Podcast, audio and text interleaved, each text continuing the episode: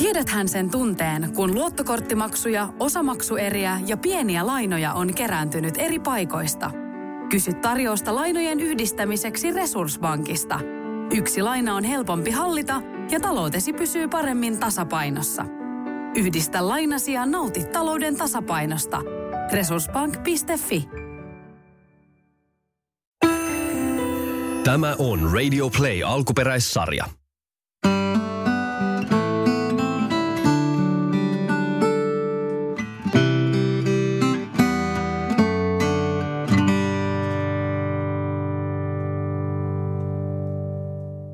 Aino Kallas, Suden morsian.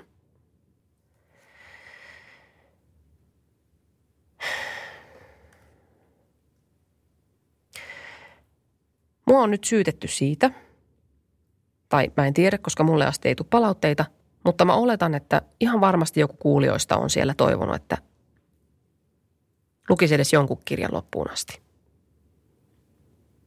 Että pitäisi jaksaa keskittyä edes sen verran, että saisi yhden kokonaisen kirjan luettua.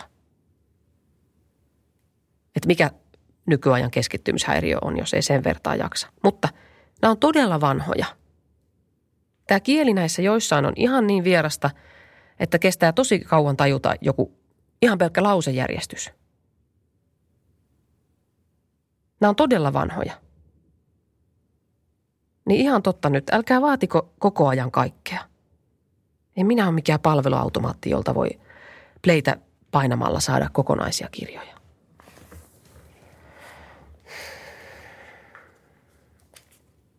Harmittaa, tämmöisellä fiiliksellä alkaa lukea.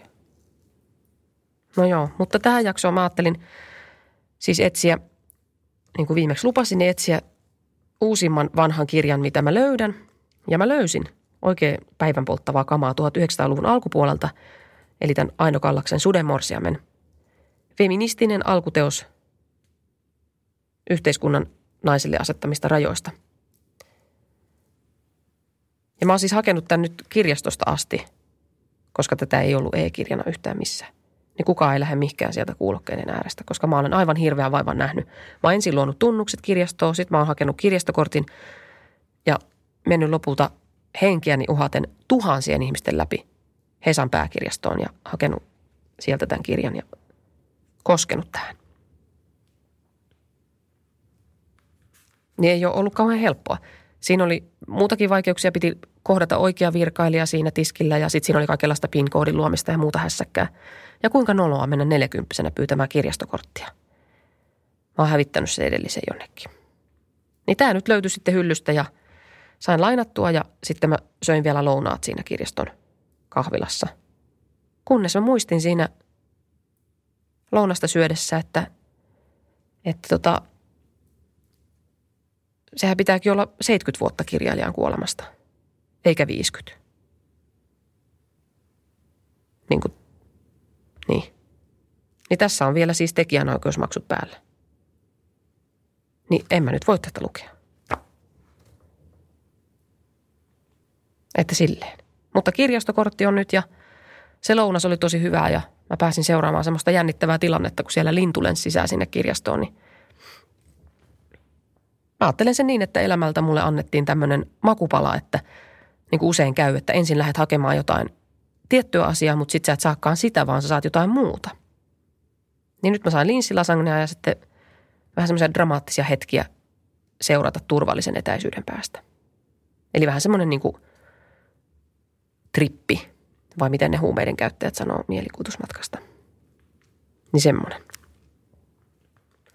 Mutta tässä se nyt mulla on kädessä, mutta mä en saa siis lukea riviäkään tästä.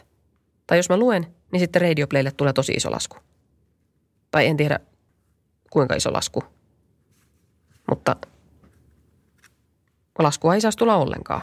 Niin tämä on nyt vähän hankala. Mä en siis uskalla sanoa tästä sanaakaan.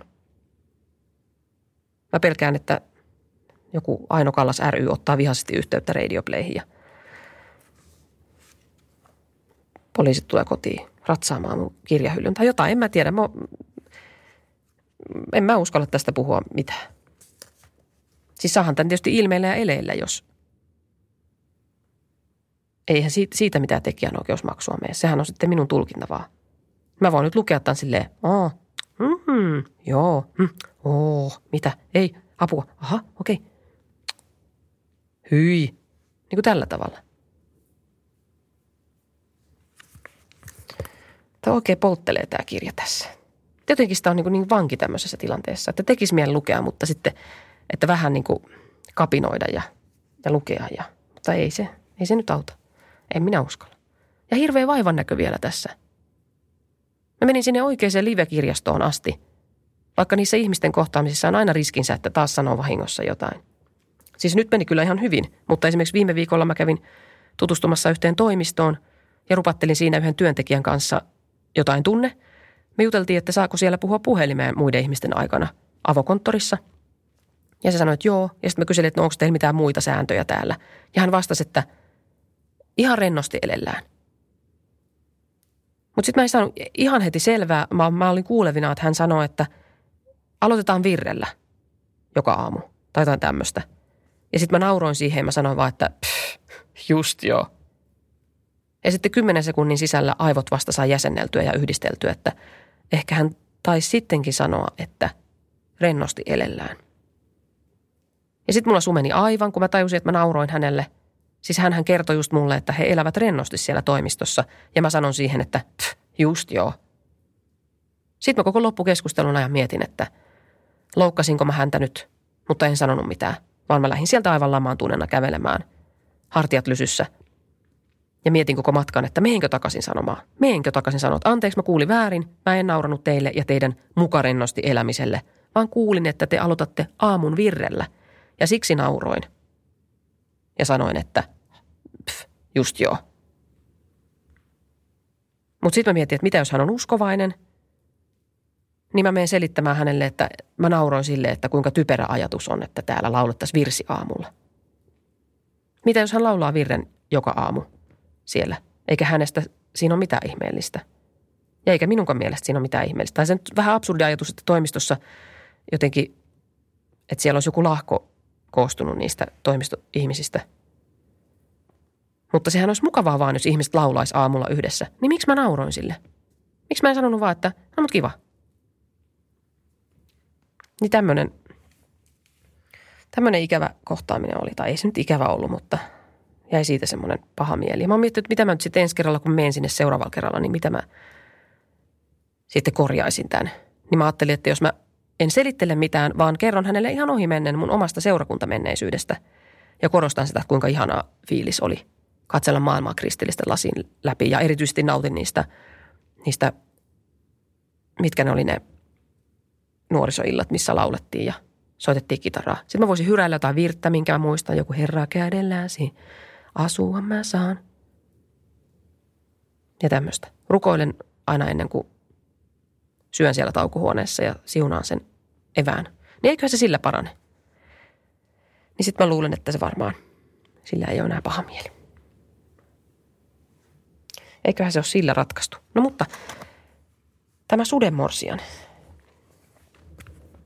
Niin mä en nyt tiedä, mitä mä tota, tästä teille lukisin – ehkä, totta kai mä saan just ää, niin kuin ääneen puhua omin sanoin tästä kirjasta. Öö, että tota tässä niin se näkee tämä Priidik metsänvartija näkee tämmöisen säyseän ja lauhkean naisen aallon ja sitten se haluaa tämän vaimokseen, koska se on niin kiltti. Mutta sitten sudet alkaa kutsua öisin tätä naista – ja hän alkaa viettää tämmöistä kaksoiselämää, että päivällä hän on kuuliainen ja tottelevainen vaimo. Ja sitten öisin hän tuntee yhteyttä villien susien kanssa. Mutta sitten hän saa rangaistuksen siitä, koska nainen ei saa olla villi. Niin semmoinen on tässä se juoni. Että tätä, tätä voi sitten, niin kuin, tätä voi sitten niin kuin nykyajan aina lukea ja paheksua, että miksei silloin saanut tehdä sitä ja tehdä tätä. Välillä tulee itsellekin semmoinen niin oikein harmitus naisten, niin menneiden naisten puolesta, että, että voi harmi, kun he ei ole nähnyt tätä aikaa. Kun naiset saa käydä töissä ja saa puhua miesten aikana ja saa olla omia menoja. Mutta ehkä meidän ajassa on sitten taas jotain, mitä seuraavat naiset säälii ja ihmettelee, että mitä helvettiä 2020-luvun naiset oli niin orjia. Ehkä jopa itseä nuoremmat naiset ajattelee. meistä niin, vaikka meillä on se kuvitelma, että mehän ollaan ihan suht vapaita saatu olla, mutta ehkä sitten myöhemmin paljastuu, että ei pautukaan. Kuka sitä tietää? Ei tulla näkemään. Mutta hirveästi harmittaa tämän aallon puolesta, että kun tässä ajassa hän olisi kuitenkin saanut tehdä mitä vaan öisin. Aivan mitä lystää. Vetää rööki, pissee, rakastella ulkona. No ei ehkä susien kanssa, mutta kuitenkin ihmisten kanssa ja ei kuitenkaan ihan keskustassa, mutta kuitenkin tuolla jossain metsässä silleen, että muiden katseilta piilossa, niin saa tehdä ihan mitä vaan.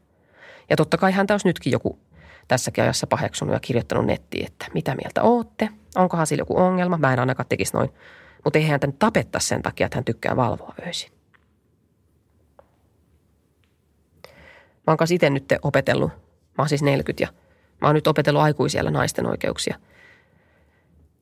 Pari tiukkaa paikkaa. Ennen mä menin aina pyyhkimään, jos joku mies kaatoi jotain. Se on semmoinen refleksi, minkä mä oon oppinut äidiltä ja tädeiltä, että jos jossain kaatuu muki tai lasi, niin sitten miehet jähmettyy ja jää katsomaan sitä kaatunutta nestettä. Mutta sitten se nainen on nopeampi hakemaan rätin ja sitten se pyyhkii. Ja mukavahan se on, että joku pyyhkii. Mutta mä huomasin tuon vasta 37-vuotiaana, että miten, että mun käsi lähtee aina hamuamaan rättiä heti kun joku mies kaataa jotain. Toki jos joku nainenkin kaataa jotain, niin myös, myös niissä tilanteissa se, se niin kuin rät, katse hakeutuu siihen rättiin. Mutta sitten mä oon yrittänyt opetella, että siinä tilanteessa voi vaikka purra itseään ranteeseen, kun näkee jo talouspaperia tai rätin ja lantio vähän nytkähtää jo siihen suuntaan, mutta ei ole minun tehtävä hakea sitä rättiä. Ja muutenkin on yrittänyt opetella nyt feministiksi viime aikoina, kun jossain vaiheessa teki ihan pahaa katsoa, kun mies tiskaa. Niin tuli automaattisesti sellainen olo, että, että onko me nyt joku ylpeä ja ilkeä nykyajan nainen, kun en tiskaa miehenkin astioita.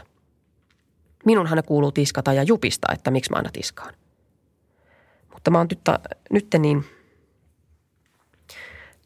mä oon salaa kuunnellut semmoisia feministisiä podcasteja, joissa sanottiin, että kyllä se toinenkin voi tiskata.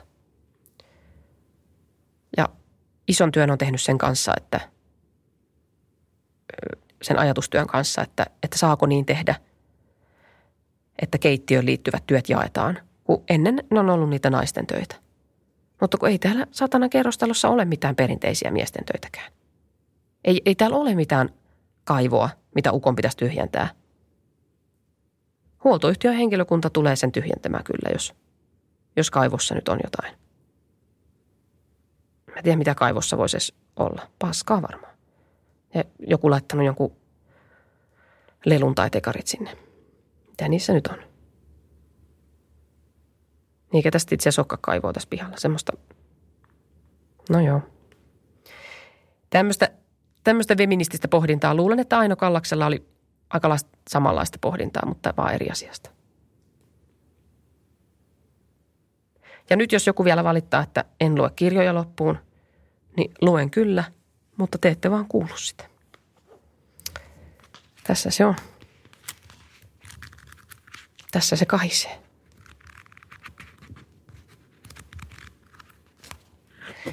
Tämä tota, Tämä alkaa silleen, että tain Onko sinulle kertynyt luottokorttimaksuja, osamaksueriä tai pieniä lainoja? Kysy tarjousta lainojesi yhdistämiseksi Resurssbankista. Yksi laina on helpompi hallita, etkä maksa päällekkäisiä kuluja. Resurssbank.fi